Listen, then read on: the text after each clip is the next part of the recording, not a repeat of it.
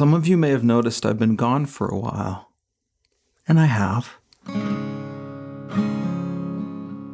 In a culmination of events, I found myself unable to continue functioning in my normal capacity. I could no longer push through and needed to take a leave. I'm honestly not entirely sure what happened, but I'm learning. I'm learning that sometimes in life we can do our best and things still fall apart. We think we're doing what's right and things still break. Sometimes our efforts to help others really only make things worse. And sometimes, sometimes our limitations clock us right in the nose and we bleed all over the place, losing our ability to keep going and even function. In the end, I suspect there's a gift in having our illusions of control destroyed, although it certainly doesn't feel like it. As the days have passed, I find I'm slowly coming back to life. A new life. Humbled, disoriented, eyes open and heart tender, and grateful. Grateful to Renovare for the space to heal I'm grateful to Grace for putting together the classic podcast series in my absence. And grateful to Mel, who with patience and precision held everything together. And grateful to many of you for your prayers and grace for unanswered messages. As we looked at restarting the podcast, it seemed fitting to put together a new series. Five episodes, all centered around the theme of practices that help in times of challenge, gifts that sustain, writing, nature, beauty, art, and friendship. Oh, and we also decided to take this as an opportunity to change the name of the podcast. And so, I'm very grateful to be able to now say, I'm Nathan Foster, and welcome to Life with God a Renovare podcast, a place for honest and unhurried conversations about interactive life with God. Our conversation today is with writer and photographer Katelyn Dixon. There's a thoughtful gentleness about Katelyn, an honesty and earthiness in her work and process. I thoroughly enjoyed this conversation, and as expected, there's much to learn from her. I spoke with Katelyn from her home in the Seattle, Washington area. I haven't done this for quite a while. I'm, I'm a little nervous. Me too. Good. We'll be nervous together. Yeah. you know, when I started the podcast years ago, um, I had this idea that you know, I had all these cool conversations with my friends. And uh, many times I was like, if I wish someone else could hear this. Mm. And so that's really what it was, is I just wanted others to hear these interesting conversations. So uh two friends having a conversation. Yes? Yes. yes. Katelyn, I'm curious to hear how you came to write. Yeah. Um, I actually just found this in my closet yesterday, but my grandma gave me a journal to write prayers and Bible verses in when I was, I think, six or seven. And I actually, wow. yeah, I just found my first poem that I had written in it uh, yesterday and was cracking up. But it's it's been something that's in me since I was a child. So Was it any good, your first poem? It was excellent. No, it was horrible. but I was like six, so. No, it was yeah. wonderful for a six year old, right? It's very sure. yeah. Sure. well, I mean, just not to immediately go a different direction, but is that an issue for you to be faithful to the process and not get caught in is this good enough? Am I, you know? Yeah. Always. Yeah, I think I think the best times for me are when I'm writing without an audience in mind. that feels the most freeing and it, it feels more than like a conversation between me and God and less like I'm trying to produce something that hopefully someone will applaud.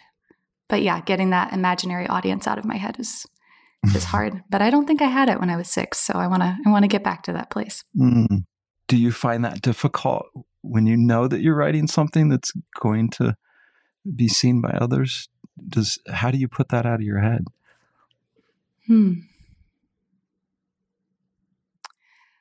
I think when I know who the particular audience is, then I I do write with them in mind and I I pray that it will bless who I imagine the readers to be.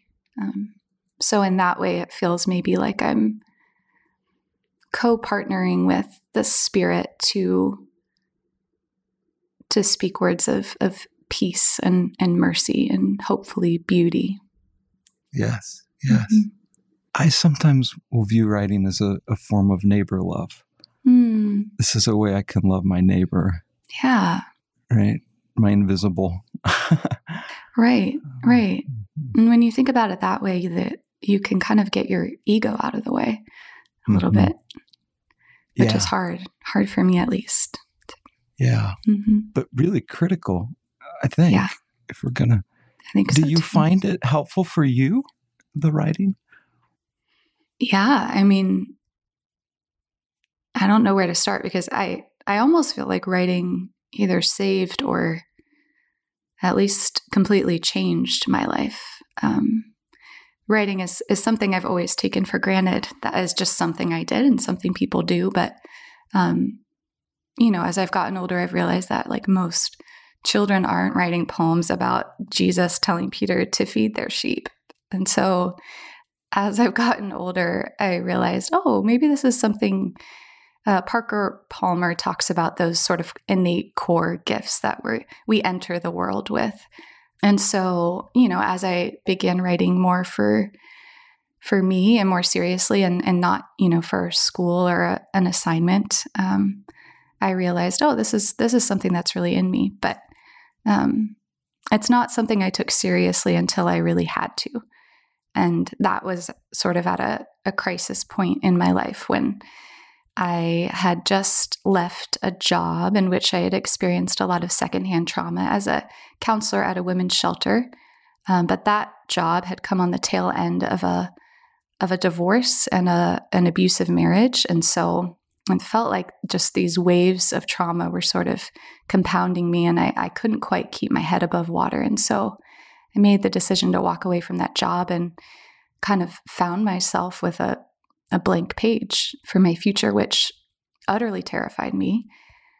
But I started writing and I started sharing, and I, I joined a, a Christian arts and faith program. Um, and I thought I was joining it for photography as, you know, honing my skills there. But when I tried writing, it was sort of affirmed in, in community that that was actually maybe more more my gifting and so words are are powerful. And i realized recently that words were used to sort of cut me down and control me and abuse and destroy in my former marriage. Um, and it's it's ironic and very very of god i think to use words and the practice of writing and reading others' writing and poetry to rebuild the broken and, and torn down places in me.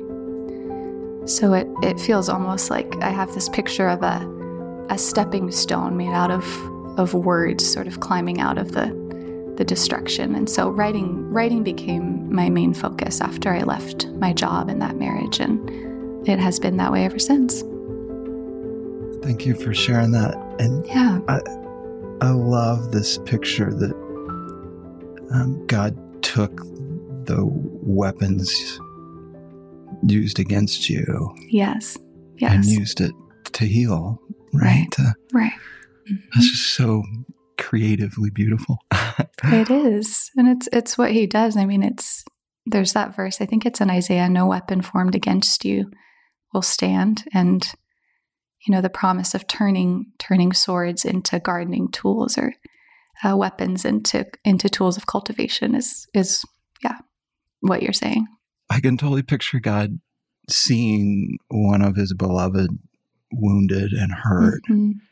Yeah. and then there's this kind of you know this this righteous anger, Yeah. and you know no no I'm going to restore here, right? But but to go, I'm using those those those arrows. Exactly. Exactly. Yeah, that's awesome. What was it like for you in, in those those early days, coming out of the trauma and finding words? Yeah. Hmm. I felt very lost um, during my divorce. I I needed a way to.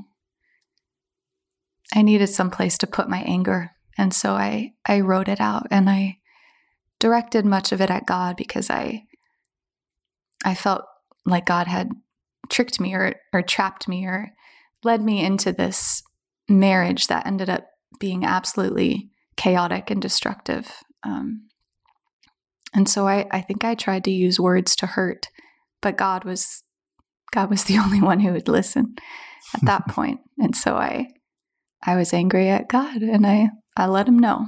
Um, but I'm I'm gonna I'm gonna guess that was not easy for you. Just just the little I know about your personality wise, you don't seem like someone who's gonna give God the finger with regularity. but I did it so well. It was as if I'd been doing it my whole life. Just Trust came me. out, huh? it just came right out. Yeah. I think I was just so fed up and I I felt like is this where following your will has has landed me? Like really are you are you happy with this cuz I'm not. Um but deep deep down, you know, it was safe to be angry at God. I wasn't I knew I wouldn't get hurt back. And I think that was part of my healing too. Was that anger anger could be safe with God. The relationship was established enough. Right. I could hold it. Mhm. Yeah. I was thinking about Yeah. how little kids will Throw a tantrum. yeah, with people that they feel safe. I mean, it's like a Right. compliment. It, It feels safe enough to fall apart in front of you. exactly. Exactly. yeah. Uh, what reaction did you feel from God with your anger? Mm. I felt like God was a loving parent who, you know, going back to the child throwing a fit metaphor was just sort of patiently waiting with with arms open, um, just kind of saying, you know, when you're ready to to settle down, I'm I'm here, but I'll I'll be with you in your anger, and my my arms are open, and they but they won't they won't restrain you or force you to calm down or be okay before you're ready. So, yeah. Mhm. Big space. Big space, Big space. Yeah. but safe, which is what I needed most. Mhm, mhm. Yeah, in my marriage, it wasn't safe to be to. Um, it wasn't safe to not be perfect. I yeah, it wasn't safe to fall apart. And anytime I did, words spoken during my my mess were you know swiftly turned into to arrows pointed back at me. Mhm, mhm. So, yeah, I think expressing anger, writing anger in in a safe space with God was so healing Mhm. for me. How would you go into that? Would it just find you, or would you intentionally? it was not hard to call up uh, initially because I think I think anger is you know it often covers shame for me. Mhm. and I was in deep, deep shame over um, what I perceived to be a failed marriage. Um, so yeah, it's shame. Shame is almost always present for me, and anger is sort of a, a masking emotion for that. So yeah, anytime I would feel it, I would just start writing, and eventually feel better towards the end. But So it was medicine. absolutely, It's therapeutic. Yeah. absolutely, yeah, it still is. Somewhere in there, it shifted from anger to well. Yeah. hmm, I don't know how that happened. Got it all know. out. I got maybe. I think I just started to trust that. Um, I started to like the idea that a God I could control and manage was not a big enough God. And hmm. so I stopped being so angry at him for not falling into my beautifully perfect five year plan. And I started becoming more curious, I think, about well, who is this God who lets things like this happen, but is also so faithful to bring beauty from ashes? And so that curiosity turned into intimacy with God. And that's what I experience now when I write. Intimacy, curiosity, Yeah, wonder, hmm mhm, gratitude. Yeah.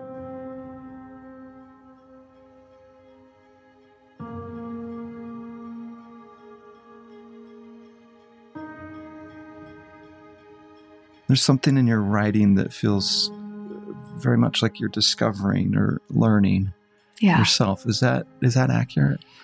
That's very true. Yeah, I think I, I often write myself into discovery, um, or I, I write as a way of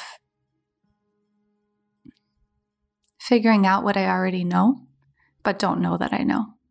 I think there there are times when I write that I'm very surprised by what comes out, and it feels like this unexpected sort of moment of of the veil being lifted and getting a glimpse of of new creation or of you know deeper truest trinitarian reality.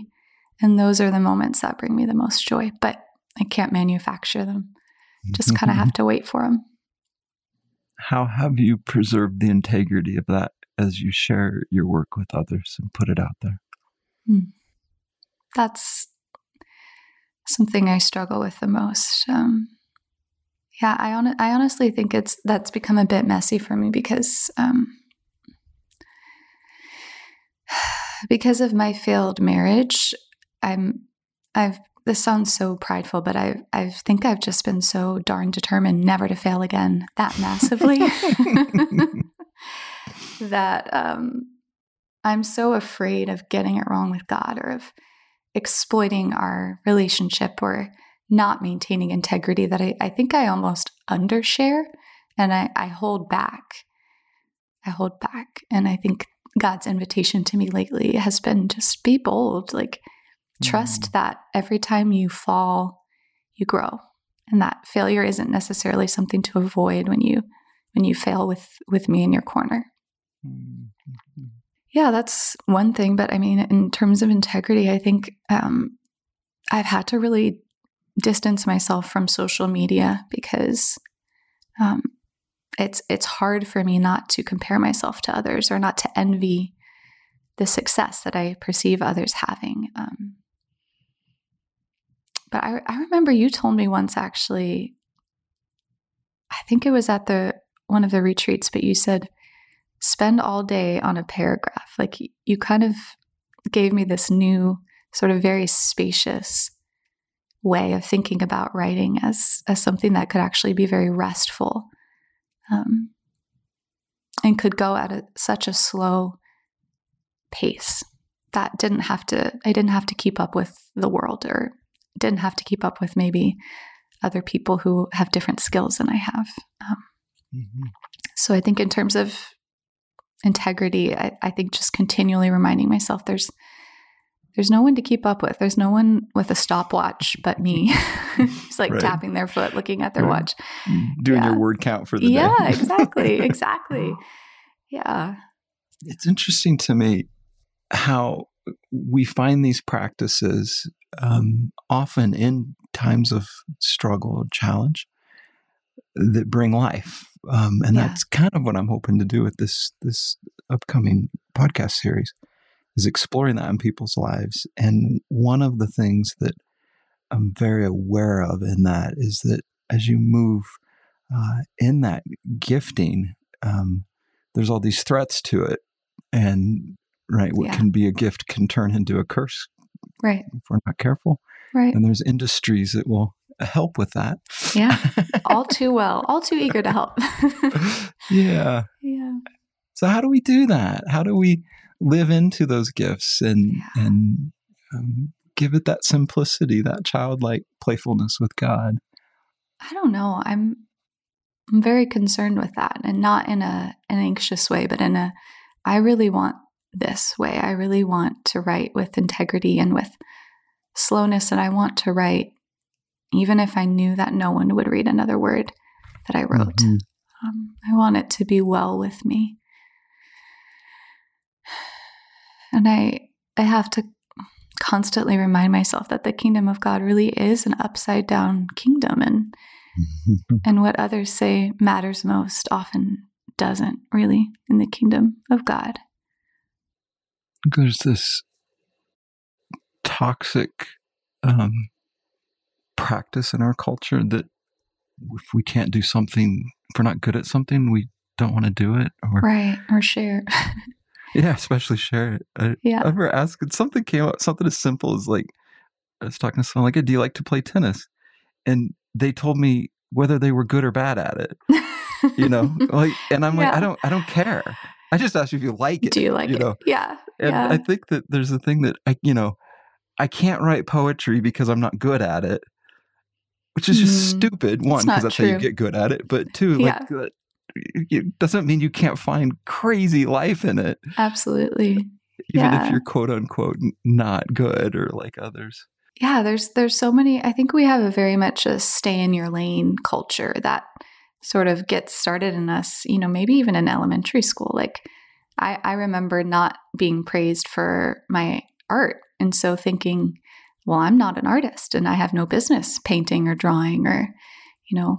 Um, and so I, th- I think it's that way with writing too. Like people think they're either good at it or they're not, but it's writing is a gift, um, regardless of how skilled you think you are. It's a gift of self expression and integrity. Yeah. As, as much as we want to, or as much as it's compelling to talk about God as if we know lots of things, and certainly, you know, scripture and years of revelation, and as, as we've learned a lot as, as Mhm. humans, but in the end, we really don't know that much. no. Um, a lot of mystery. But the one thing that does seem quite clear uh, is that God likes to create Mhm. uh, and interestingly enough, using words. Yeah. Yes. I love that picture. I do too. Uh, I, I actually think the um, uh, I don't know where this fits theologically, but it works quite well in my mind. Um, I think Lewis's picture of Aslan singing Oh, yes. in the That's world into perfect. doesn't yeah. it? I think he's right, actually. I think he got some too. special knowledge. I do. I do too. Yeah. Music's the, and there is even some science of you know vibrations of tones and you know how this Yeah. affects matter and such. But um, if if if if this is true, which I think it is, that God Mhm. likes to make things, then when we are making things, somehow we're stepping into that image bearing. And I never get a sense of good, good try, Nate. Like, Right, right. Not quite there. Keep, Cute. you know, Yeah. yeah, yeah. I never get that kind of rebuke no. that might be in my own head. Um, Right. I think he takes joy in our joining him. What would you say for people who are looking for a practice that would be life giving to them? For writing? I think just in general. Oh, Often for people with writing, but just in general. Yeah. I think taking time to see, to see deeply the world around you, whether that's through staring out your window in the morning and, and seeing what God's up to in creation, or, going outside and just planting your chair in front of a bush and noticing and maybe writing down what you notice or not, or praying back to God what you notice. But um, there's just such centering and, and quiet to be found in taking the the length of time that you need to really to really see something and to sort of see the the essence of the thing you're you're observing. Um, I think that's what beholding is, if not to like throw in that buzzword, but it's being in a in a place where you're open and susceptible to to awe and to to seeing to the heart of things, to seeing with the eyes of God. I think of Jacob who just went to sleep for the night and then has this has this vision of you know the veil sort of being torn back and pulled back and um, the angels of God ascending and descending and and that's that's beholding. That's getting a glimpse of truest deepest reality. Um, and you know that leads jacob to conclude surely god was in this place but I, I didn't know it. And so i think any any practice that requires intentional observing until you're able to say surely god was in this place but i didn't i didn't perceive it at first but now i do and then these creative endeavors mm-hmm. whether writing or music painting, yeah. drawing with a crayon right in in response to what you see or hear or notice um, i think creativity as response to beauty to god is a really life giving practice, can be to anyone who is willing to do so without judging themselves, um, judging their work. there it is. Mm-hmm. There it is. Katelyn, thank you so much for sharing your story with us. You're welcome. And that was Katelyn Dixon. You can find out more about Katelyn and her work at katelynjdixon.com.